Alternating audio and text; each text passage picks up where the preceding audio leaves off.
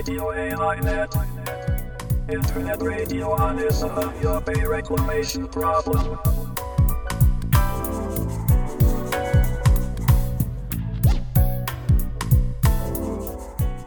有明海漁民市民ネットワークがお届けするラジオ エーアイ ネット。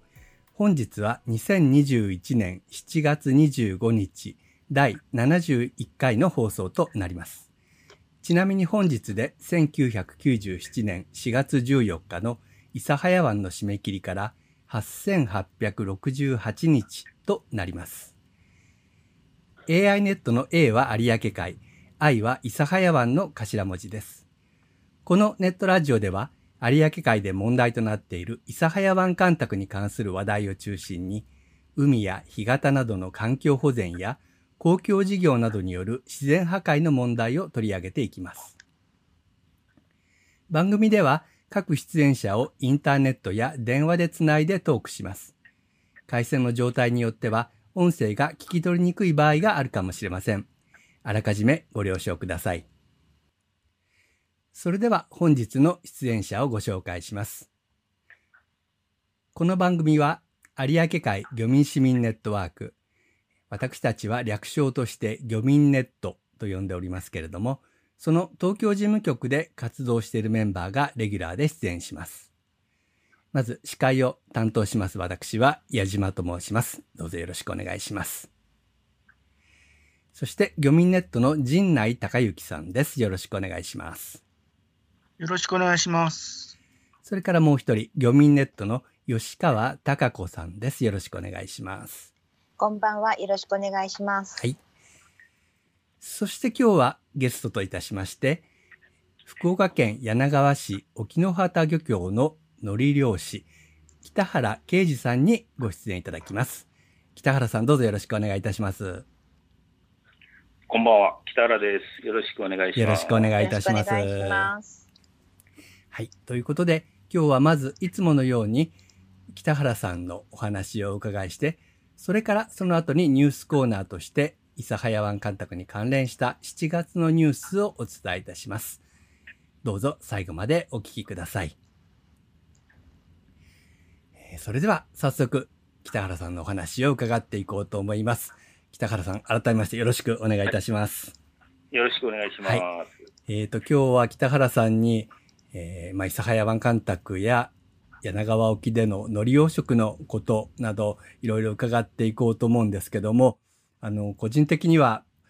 柳川の町やそこのこう名物などについてもお話をいろいろ伺いたいなと思っていまして、えー、と今その先にちょっと私が話してしまいますけども、私はその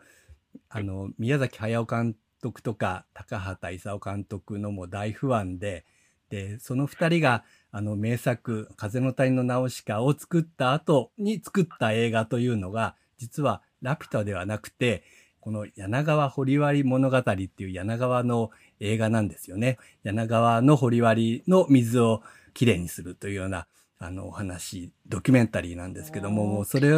を、すごいいい話、うん。それを見て、まさにそれって本当に有明海の問題とか諫早湾の干拓の問題にも直結するような内容で、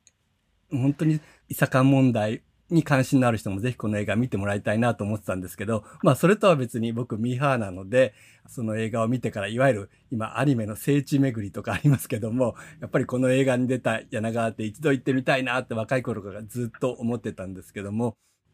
まあ最近本当に漁民ネットの活動を始めてやっと有明海の周りを回るようになって、初めてこの前、えっと、にねんほど前ですかね、柳川に行って、陣内さんなどと一緒にそこの名物を食べたりしてきたんですけども、まあ今日ちょっと後半にそんな話を少しできればとは思っておりますけども、メインは柳川の本当に今の海苔養殖の状況とか、諫早湾の干拓の悪影響みたいなことを伺っていきたいと思いますので、よろしくお願いします。すいません。ちょっと自分の話が長くなりました。まず、北原さんの自己紹介お願いしたいんですけども、あのどんな漁協でどんなお仕事をされてるかということを簡単にまずお願いできますか。えー、っと私はもうしょうわにじゅうななねんまでで、えーはいえー、今ろくじゅうはっさいですね。はい、で、えー、昭和にじゅうななねん、せんきゅうひゃくごじゅうにねんですね。で、私はあんまり頭が良かったんでですね、あの、学校の先生がですね、あんたもう高校行かんでいいよって言われてですね、はい、だからじゅうごさいの時からですね、私はあの、もう海に行ってます。で、はい、ごじゅうさんねんぐらいになりますかね。はい。で、えー、沖ノ畑。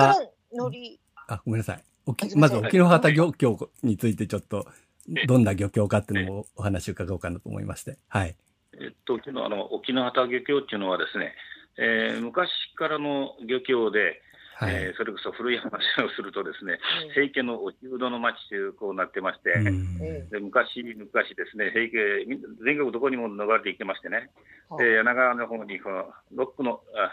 6, 6人の侍さんが柳川の町、あの沖縄村には来たと、はい、で柳川は沖縄はろっきの村と昔言ってたんですね。ですから昔から漁業がやってまして、うん、で彼らがなんか今でいう近代漁業をなんか始めたみたいで、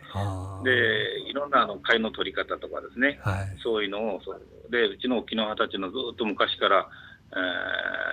えー、漁業者でした。なるほど。だからですね、逆に言うとですね、農業が始まったらですね、あの漁業者が多いもんで、あの畑の区分がですね、小さく小さくなってしまってですね。のりの畑ですね、小回りみたいな。はい。のりごまって言うんですけどね。はい。だから、そこから始めたところから見るとですね、もう漁業者が何百人の、ごひゃくにん、ろっぴゃくにんもおったんでですね、私の、えー、私が中学校を卒業した頃にはですね、うん、うちの父親が持っている畑がですね、えー、よんたんはんぐらいだったですね。えー、よんこもあっちゃうんですね、よんたんはんぐらいで、はい、でのりのりのりやってまして、で当然それだけではのりが食べられんのでですね、はあ、えー、一年中ですね、のりを取る以外は貝を取ったり、はい、で貝が少ないときは魚を取ったり、はい、で、えー、潜水もしました。潜水も、あ、潜水、あの、潜水もやられてたんですか。ね、竹崎みたいにですね、えー、私はですね、のりをしながら潜水したんでじゅうねんかんぐらいしか潜水してないですね。国家試験でもうじゃあ潜水のあれも持ってらっしゃるんですね、あのヘルメットみたいな。はい、持ってます。はい、持ってます。ちゃんとですね。そんなだったんだ。はい、じゃあ北原さんの若い頃の話といいますか、まあ昔の有明海のまあ今より良かった頃の話っていうあたりを少し今の続きで聞いていこうと思うんですけども、潜水ではどんなあのものを取ってらしたんですか。潜水はあのやっぱりあのタイラギですね。あ、そうですか。はい。じゃあ冬は本当にじゃあタイラギ や, やりながらノリやってたってことですか。え、そうですね、えー、ノリノリの盛んの時はですね、ノリでもうノリがですね、えー、ノリの終盤期ってもですね、昔はいちがつもうにがつに入ったら終盤だったんで、うん、そうですよね。でもうノリしながら潜水ですね。はあ。でしがつの終わるまでやってましたね。えー、潜水が終わるとですね、その後は貝ですね、えー、アサリを取ったり、えー、一番若い頃はですね、私がじゅうご、ろくさいの頃は、えー、赤貝ですね、あのー、サルボウチュウ貝なんですけどね、はいはい、えー、それをですね、あのー、船の上からですね、長い棒についてる金網でですね、取ってましてですね。どのくらい取れたんですか。えっとですね、貝はですね、もう差はあるんですけどね、もう何百キロ中単位ですよね、取れましたね。赤貝の後に大体アサリが、アサリが多くなってきましてね、アサリの方が商品価値が高くて。ああ。なんか、この間何トンも取れたって言ってたけど。ああ、そうですね。あ、取れたこともあったかなとかって聞きました。ありましたね。あの一番あの佐賀県境に峰のすっちで、えー、場所があるんですけど、海の中にね、綺麗なあの地玉のところがですね、そこに発生した時がですね、えー、私はあの弟と親父とさんにんで、えー、海保林取ったんで、でさんにんも乗れるので、私がボートでもういっこ持って行ってですね、大きな船とボートで、でさんにんで行って、えー、毎日さんトンを大体乗るまでしたね。えうーん。やってましたね。そんなにですね、湧いててるようにね、そんな時もありましたね。だから作業時間もさんじかんぐらいで取れてましたかね、に、さんじかんで、ね。さんじかんでさんと、そ、そんなに取れたんですか。取れましたね。そういう時期がありましたね。せんきゅうひゃくはちじゅうねんだいでものすごくアサリとかね、取れた時期っていうのは、例外にありましたからね。ね、はい。後半に、広範囲に取れてましたよね。それでですね、だからあの水の中に取るアサリとかで、船の 上, 上で長い竿を差し込んで船の上でから取るアサリとかね、で漁場が広いもんでいろんな取り方で、だからたくさんの漁民でも食べていけ て, いけてたんですよね。はあ、今想像できないですよ。全然できないですね。まあ、柳川でのその漁業っていうのは、まあ、昔はやっぱりそういう魚介類がたくさん取れて、うん、でその後こう次第に海苔がメインに変わっていたっていうのをことをちょっと聞いたんですけども、やっぱり今の漁師さんは圧倒的にやっぱり海苔 の, あの仕事が多いんですか。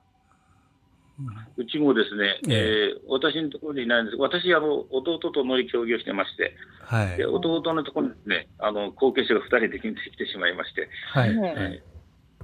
ー、よかったです、ね、で彼らふたりのいっこはですね、貝掘りに行った経験ないですね。あ、そうなんですか。えー、お兄ちゃんがなな、はちねんですかね、弟でごねんぐらい海苔してますけどね、はい、全然経験ないですね。だから取ったことないんで、道具はまだあの工場の方にですね、あの倉庫に置いてるんですけど、はい、ないですね。そんな風にもうだからですね、職業欄にですね、漁、漁業じゃなくて海苔養殖業地書くようになってしまいましてね、困ったことで。へえ。だってなんか他の人も言ってましたもん。柳川って言ったらもう貝の場所、うん、貝の町っていうか、貝もう、うん再開業のもう有名なところだったっていうのは他のと地域の人たちも本当に言うんだけど、私の知ってる柳川はもうなんかそんなだったのっていう感じがする。そうですね。だから全国のですね、全国に、えー、この柳川地区のですね浅井がですね、えー、お読み取ったですね。うん、はい、じゃあ私も食べてたんだよな。海水浴に巻いてですね、えー、だから稚貝というのは全部口の方から行ってたんですよね。だから本当にその柳川から荒尾あたりにかけてのアサリっていうのが本当に日本のアサリのもうね何十パーセントみたいにこう占めた時期がこうあったみたいですね。そうですよね。まだ韓国とか中国から全然ですね、えー、あの来ない来ないんですよね、はい、いなくなったんでですね、気にするようになったんですけどね。はい、へぇ、ね、だから私がちょうどですね、あのさんじゅうきゅうさいまでぐらいずっと行ってましたね、一年中ですね。でこの間ちょっと吉川さんと話したんです。私よんじゅっさいの時になって初めてあのいちねんかん、いちねんかん丸々漁業者じゃなくてですね、海苔業だけで、その以外の時に初めてですね、それこその船頭さん、川下りの船頭さんしたりすることを始めましたね。あ、はい、あの、それぐらいからやっぱりもうちょっと貝がね、少なくなってきたんですね。はい、はい。締め切った時って北原さんがおいくつの時ですか？締め切り、あの、諫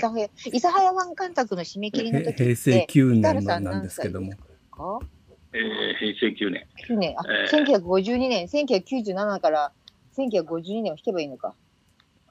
せんきゅうひゃく何年前になりますか。よんじゅうごさい。よんじゅうごさいだ。ああ、よんじゅうごさいね。っていうことは、そのよんじゅっさいでもうほとんどこうなった時っていうのは、工事は始まってたっていうことですね。うんうん、で締め切り以降はもう完全に海苔をやってらっしゃるって感じなんですね。そうそうですね、うん、もちろんそうですね、はい、締め切りの少し前ぐらいからってことですかね。はい、でうちの沖縄は漁民が多かったんですね、うん、で多いだけですね、ちょっとやっぱり生活しにくいんでですね、あの離れたあの海苔養殖を離れた人行った人もだいぶ多くなったんですよね。うん、だからそのよんじゅっさいになった頃には私もですね、えー、短中日曜をですねぐらいにはなってても、希望的にはですね借りてですけどね、はい、なってましたね。すごい減っちゃったって言ったから、結構じゃの 漁, 漁, 漁協の組合員とかもすごく減ってきてるんですね、その当時に比べる。減ってきましたね。うちなんか今ですね、びっくりするぐらいですね、えーえー、もう海苔業者がさんじゅっけん切ってしまいましてですね。んなんか海苔のコマも空いてるっていうようなね話をこの前ちょっと伺いましたけども、えー、よん、ごねんまえからね、いよいよ秋出しましてね、そうなるんだろうなーって思ったことが現実に起きてきましてですね、うん、今はうちの組は空いてますね。うん、あのちょっと少し前の話に戻したいんですけども、まあ、諫早湾の締め切りが平成きゅうねん、せんきゅうひゃくきゅうじゅうななねんに行われて、で、そのさんねんごのにせんねんの冬に大きなあの赤潮が出て、海苔が色落ちすると、海苔の大不作っていうことが起こって、そこで諫早湾の干拓の問題とか開門っていうことがまた全国的にね、注目されたっていうようなことがありましたけど、その時のちょっと赤潮とか海苔の色落ちの様子みたいなことを少し思い出してお話しいただけますでしょうか。はいはい。えー、っとですね、あのにせんねんの時はですね、あ、木の木の旗も被害は受けましたね。えー、それでもですね、あの、いつも私言うんですけど、筑後川がですね、あるのでですね、はい、あそこからですね、やっぱり、やっぱり栄養が出てくるんでですね、はい、えーえー、最後の辺までうちはですね、あの、なんとか取れたんですよね。で、はい、諫早みんなに見に行こうなということで、うちの弟が、私がちょっと仕事取った弟がですね、諫早に行ったんですよ。はい。で、帰ってくるなり、おう、兄ちゃんこれ取れんぞと、もうのり取れんごになるぞと。ああ、プランクトンっていうのはすごいぞと。もうですね、あの、もう、口の方言でと、ボイボイというかですね、海の中の汚れ方がですね、すごかったと。まあ、あの、リゾソレニアっていう、まあ、プランクトンで、割とこう、大型みたいですね。で、なんか、海の中でこう、キラキラ見えるみたいな、っていうふうに聞きましたけども。ね、はい。で、あの時で、そのリ、リゾソレニア、インブリカーターっていうやつを覚えてしまいましてね。はい。で、それが出てくる時はですね、もう、見え出したら、あ、リゾ、リゾが出たな、っていう話をね、それ以来ずっとするようになりましたね。うん、ずっとそれ以来しばらくあれが出とったですもんね。そういうプランクトンっていうのは今までやっぱり経験したことなかったっていう感じでしたか？なかったですね。うん、えー、初めてでしたね。あ、ノリやっててですね、はい、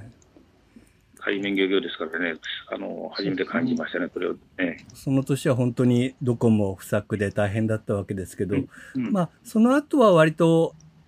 有明海の奥部のノリっていうのは、まあ、割と順調にここまで来てるのかなという感じが僕見てるんですけども、その後のにじゅうねんっていうのはいかがでしょうか？だからですね、はい、あの、とにかく漁業いっぱい取ろうということになってですね、取らんといちねんの生活分が出ないよということでですね、えー、大体にがつ頃には終わっとったノリをですね、もうさんがついっぱいとかですね、色落ちしてもですね、売れりゃ取るぞと、はい、とにかく取っとかんと生活できるので感じでですね、だから、あの、期間が長くなりましたね。で、一生懸命ですね、最後の最後まで、それこそね、売れるか売れ、売れないかのターニングポイントのところまででね、取りましたね。で、そうしてですね、だから儲けは非常に少ないんですよね。だからそれはよくこの、あの、国の調査でですね、ノリは取れてるじゃないかっていうのはですね、漁期をいっぱいいっぱいやり出したからせいですよね。うん、昔はもっと短い時期の中で、それだけのこう枚数とか売り上げを上げていたのが、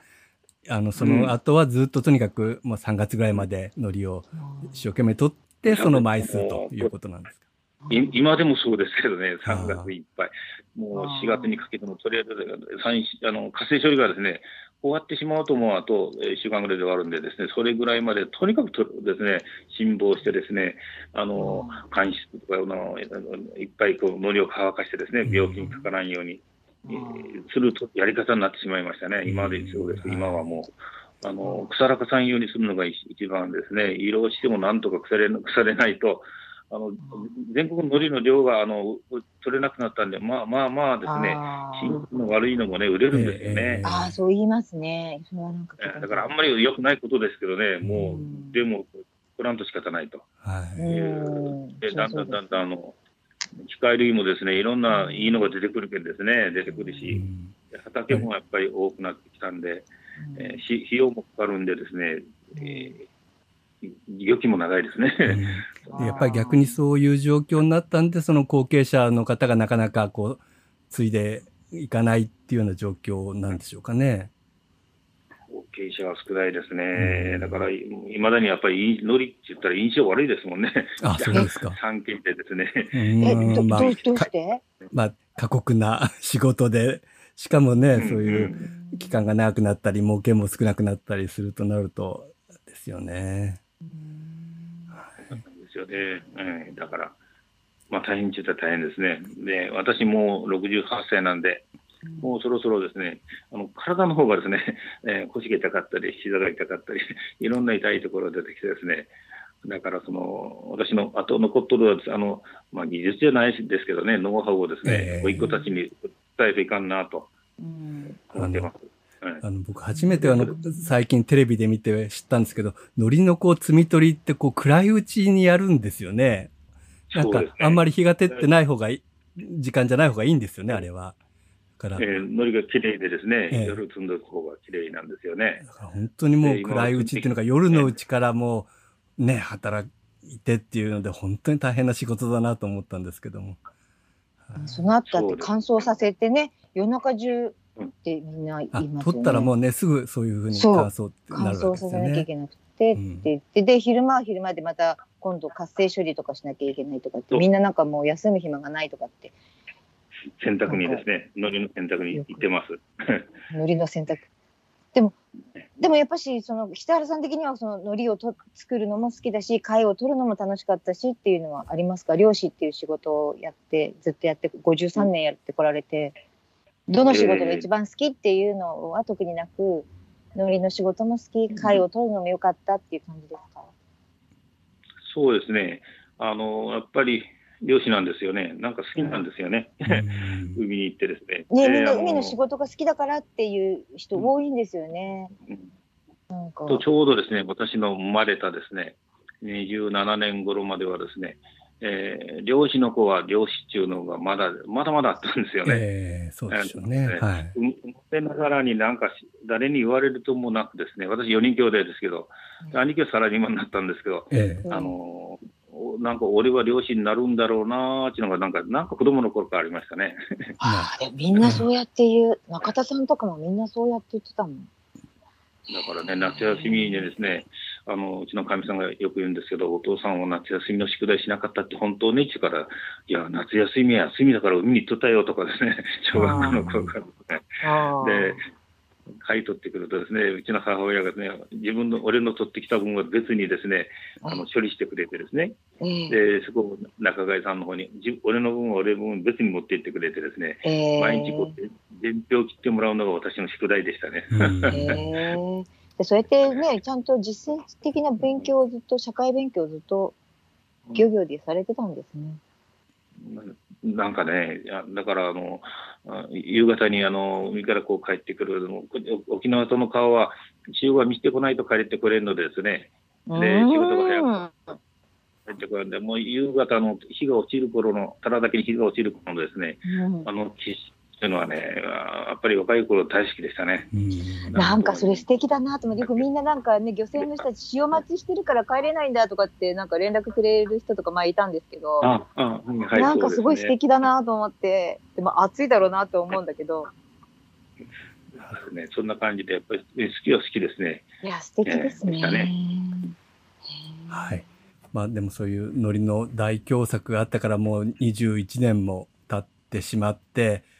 その途中でもう諫早湾の開門の判決があってもこんな現状なわけなんですけども、それで、まあ、ちょっとこれはあの漁民ネットの方からの宣伝なんですけども、今裁判で和解協議をやろうということをまあ福岡高裁が提案していて、まあ、それになんとなく今国が渋ってるような状況なんですけれども、それでえっと佐賀県の平方信清さんなんかが発起人になってこの和解協議をして、何としてもその開門に向けた話し合いをしようということで今署名を集めているんですけれども、その署名の呼びかけ人に北原さんにもなっていただきました。本当にありがとうございます。はい。で、はい、あのーはい、ね、こういう署名を集めるって今なかなか大変なことで、特にコロナになって人ともあんまり会わないみたいな中で署名集めるって大変かと思うんですけれども、本当にご苦労かけてるんではないかと思うんですが、いかがでしょうか？ああ、いえいえ、あのー、やっぱりコロナでね、なかなかちょっと出にくい部分はあるんですけど、えー、あのい行って話をするとね、俺はあ署名先導というのは誰もいませんでね、そうですか、あのこれを、ね、やってくれるんですね。はい、あのえっと漁民ネットのフェイスブック等でこの署名のことも情報を出しておりますので、有明海沿岸の皆さんぜひご協力をいただきたいと思いますのでよろしくお願いします。はい。それで、あの、いよいよ自分がちょっと今日聞きたい話、あの、いや、今までのことも聞きたかったんですけども、ちょっと柳川名物の話を少しだけお願いします。あの、川下りの仙道さんもやってらっしゃったということで、まあ、川下りといいますか、あの、お堀ですよね。あの、城下町のお堀で、あの、屋形船みたいなので、こう、乗っていく感じですけども、ちょっとどんなものかっていうのをお話しいただけますか？えーと、私もね、ちょうどそのよんじゅっさいになった時に、はい、ちょうど貝も貝が取れなくて、で、若干だけですね、あのー、畑が多くなってきて、ちょっと余裕が出てきたんで、えー、よし、今年はね、もうなんか海じゃなくて違うことしたいなってふと思って、えー、で、あの、ずっと年上の先輩が、あもし先導したかったらうちにおいでって言ってもらっとったんでですね、で、そこにこう、急に思い出して、乗りが終わってすぐです、えー、行きまして。えー、私はもう船頭さんやりたいんですけどって話しましたら、ああ、その頃ですね、あのお客さんが多くて船頭が足りない状態だったらしくてですね、えー、だから私その日のうちにですね、あのお客さんの人をしてみましたけどねあの船は漕ぎますかって言われるんで、漁師ですから船で漕ぐのは簡単でして、ね、流れもないしですね、えーえー、川下りっていうけど川遊びでですね、うん、だからあのー、鉄鋼規範でこう押してですね、急流を下っていくやつじゃないんでですね。うんうん、だから、その、船を漕ぎながらですね、押しながら、あのー、ずっとお客さんとの話をしたり、約いちじかんのコースですけどですね、えー、いちじかんのコースにずっとその、一応、えー、の私が言った船会社はちょっと安直がありましてですね、でこういうことをいちじかん話したり、うん、後からもらったんですけど。柳川の説明とかいろいろこうしながら、こうふ船を漕いでいくって感じなんですか？そうですね、あの堀割の成り立ちからですね、えーえー、柳川の平城って分かりますかね、山の上じゃなくて、はい、えー、畑の中にお城があったんでですね、守りのためにどうしようかと考えたときに、えー、柳川堀、堀がいっぱいあるんでですね、あ、堀を利用してということで、えー、堀をあのお城を中心にですね、あの見回りも夜回りもですね、ずっと堀で取り囲んでしまってですね、はい、で、で、その柳川城を守った中、そういう堀があるんですね。だから、あの、ろくじゅっキロとかななじゅっキロとか、あの、あの延長延長あるとか、なんか言いますもんね。はい、はい。で、柳川の立花っていうのお話とか、で、北原白書のですね、あの、お話、話とこうしながら行きます。はい、えー、大体あの白書さんなんか、えー、お金持ちのところにはですね、自分家の堀の堀べたにですね、ちゃんと小さな小骨を浮かべて遊んだり、夕食みしたりなんかやっとったみたいで、で柳川の観光に使えんかなということで柳川の川下りが始まったみたいですね。はい、あの堀割の水が本当にこう、こう家の勝手口の方とか庭にこう引いてるようなところまであるんですよね。うんうん、えー本当にあれ、汲み水って言うんですけどね、水汲み場所で。はあ、で、昭和の初め頃まではですね、あの、堀割の水は、生活一切の水だったんですね、あれですね。だから、はい、お金持ちの人はですね、いちがつか、いちがつかにがつの初めぐらいの間にですね、いちねんぶんの水をですね、一番水がきれいに澄む時期なんでですね、えー、いっぱいこう、ため、ためとってですね。で、一年中その水を使うんでですね、水を使う順番もあってですね、最初に飲む。はいはい、飲み水を汲んで、でそれから、えー、洗濯をして、で、子供たちが泳ぐのは午後からしか泳げないとか、うん、なんかそういうルールがなんかいろいろあったみたいです。その映画にも出てくるんですけど、やっぱりこう、朝一番に早起きして、一番綺麗な時になんか飲み水とかそういう台所で使うような水を最初にこう、汲んでいくと、それが何かこう、男の仕事として、まず早起きしてやんなきゃいけないみたいなことが映画に出てきましたけどもね。ああ、ですね。で、それがあの、水道が普及しだしてですね、はい、で堀割の水汲むのがめんどくさいんでですね、でだんだんだんだんとこうもうなんか面倒がられて、でそこに堀になんかゴミを捨て出したりですね、えー、だんだんこう水質が悪くなってきちゃうんですよね。ひげを埋めたりですね、はい、その時はあの市の職員だった広松伝さんで失礼、はい、広松さんという方が彼がもう一生懸命ね、なんかこうこれじゃいかんよということで、彼が頑張ってくれたおかげで、柳川のこの堀割がですね、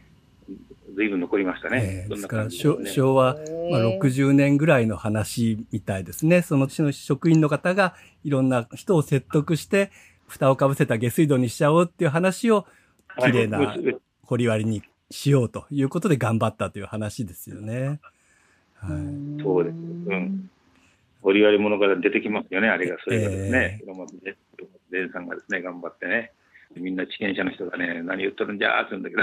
そしたらね、あの私がね、機械で掘りますよと。掘ると、うん、あの堀の位置と埋め立てたところの境界がですね、あの色が違うんですぐに分かりますよとか言いながらですね、えー、そこまで や, やりますかっていう感じでですね、でみんなが自主的にですね、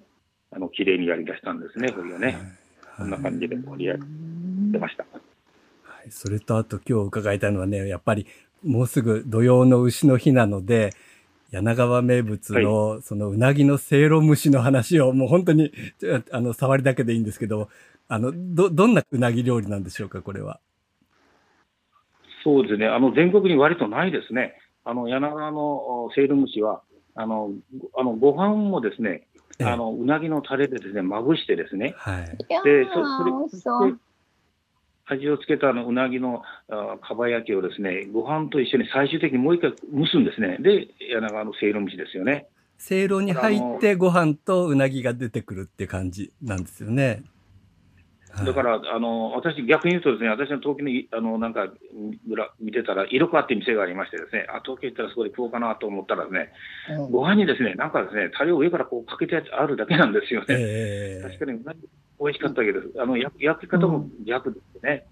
うん、そうです。東京そうですよね。美味しかったですね。だから東京の方のごご飯は上の方はタレでちょっと茶色くなってますけど、下の方のご飯は白いご飯なんですよね。そ, それがそれがね全部ねタレでタレで綺麗にまぶしてしまってですね、えー、せいろに詰めるんですよね。ああ。そしてからまた包んでですね、熱々をですね、そこの角をねつついてもですね、あの味がついてみて。だからうなぎを食べれない人もですね、あの川下りにですねうなぎをあの乗せるあのせいろ蒸しの乗せるお客さんっていうのが昼のお客さんであってですね、えー、でうなぎ飯食べ食べれない人は、ね、うなぎが乗ってなくて、えー、山菜がですね。えー、うなぎのタレをまぶしとるご飯の上に山菜が乗ってですね、で山菜とか山菜せいろというのを食べてらっしゃいましたね。いや、もうタレだけでも美味しそうですよね。うん、ねあそうタレ、そうタレのご飯だけでも美味しいんですよね。いや、食べたい。ね、はい。で、あの今日この後ニュースコーナーの方で実はそのあの関連して諫早のうなぎの話をしようと思ってるんですけど、諫早は今度瀬戸物の四角い箱というかね、それに乗って出てくるうなぎで、またそれも全然こう違う作り方の、作り方っていうのかな、あの、あの入れ物が違う名物のうなぎなんですよね。だからもう有明海を挟んで、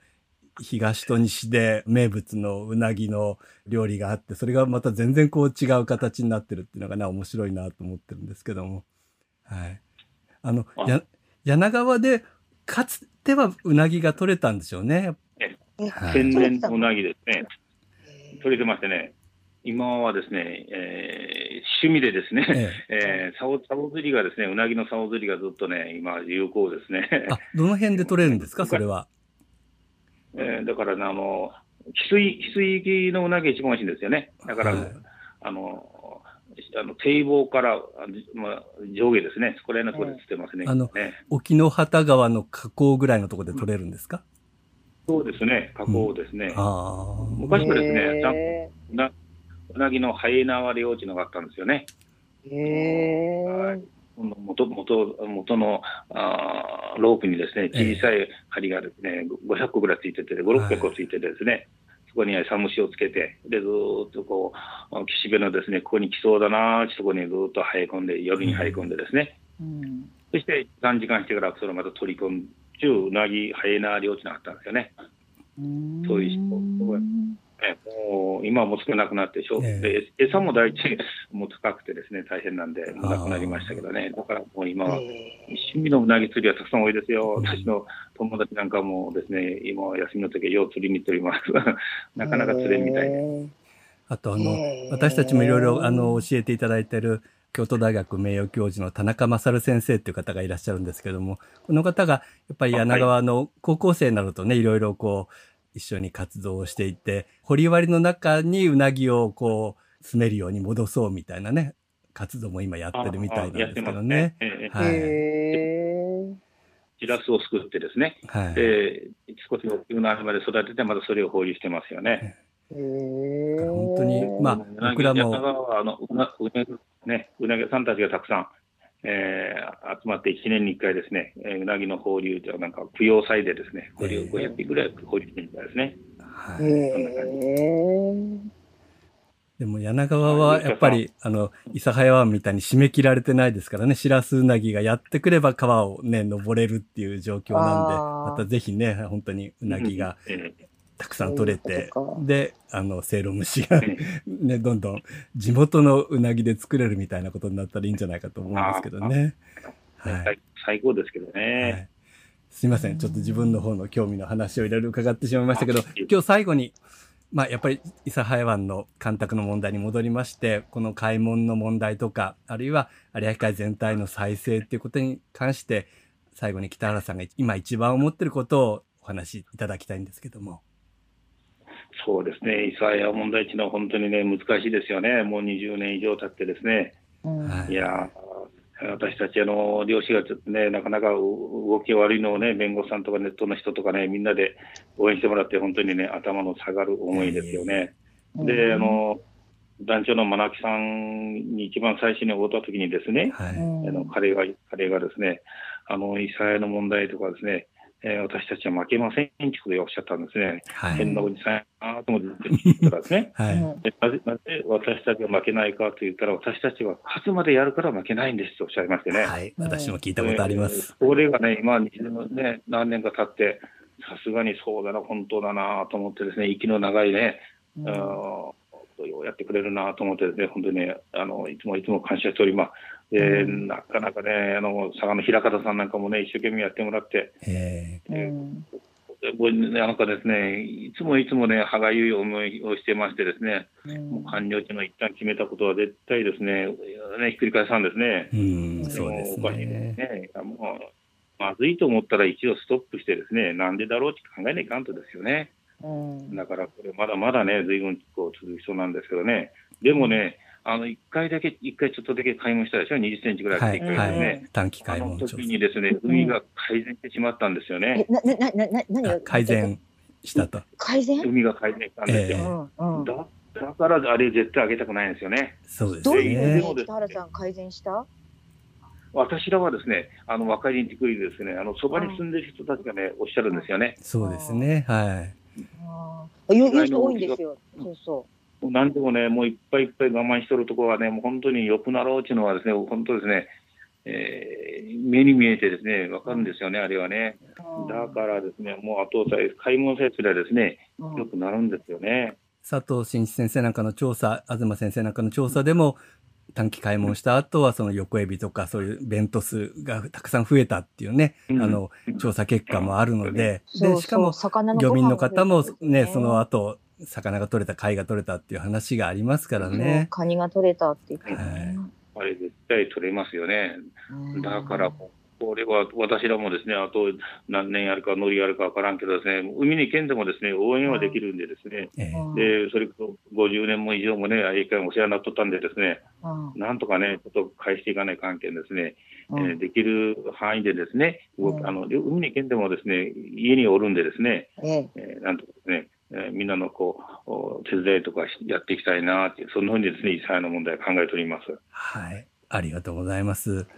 漁民ネットもあるから、うん、家でも私やってるから、北原さん一緒にやりましょうよ。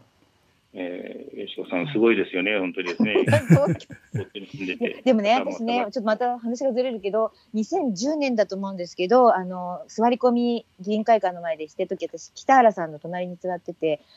雨が降って、靴も何もみんなびしょびしょになって、寒くって、もう辛かった時に北原さんが、こうやって辛い思いしてても、はい、絶対に、これ辛い思いしたからいいことあったんだって、これだけ頑張ったからいいことあったんだって思うことがきっとあるよって、はげ、な、慰めてくれ、励ましてくれたのを覚えてるんですよ。だからなかなかいいことな、いいことがまだ起きないんですけど、信じたいと思います。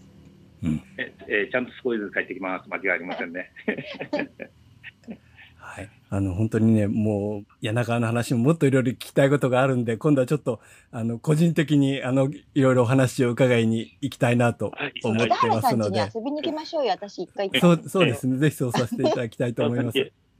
はい。うなぎのせいろ蒸しありますよ。ああ、食べに行きたいです。はい。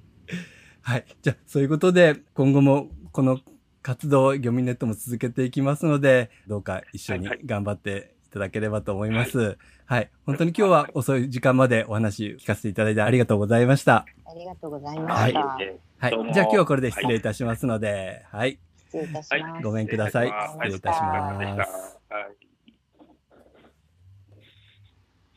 はい。ということで、柳川の北原さんに海苔養殖の話から、うなぎのせいろ蒸しの話まで伺いました。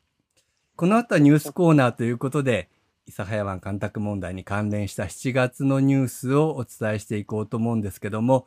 しちがつは意外とニュースが少ない月でした。えっと、一つ目のニュース、これはあんまり大きなニュースではなかったんですけども、しちがついつかに佐賀県有明海沿岸市長、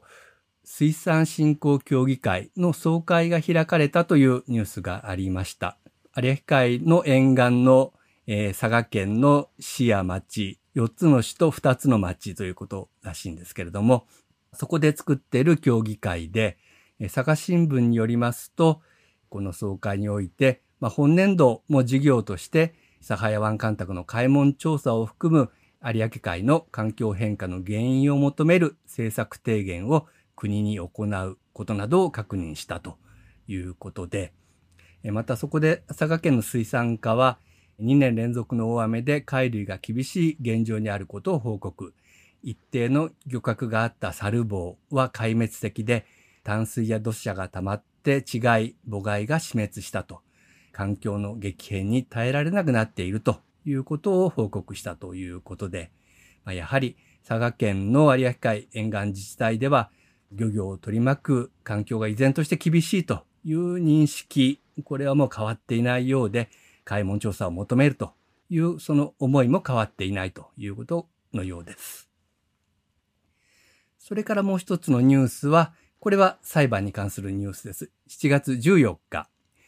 開門をめぐる請求異議訴訟のだいにかいの進行協議が福岡高裁で開かれました。えー、漁業者側、国側がそれぞれ裁判所と協議を行って、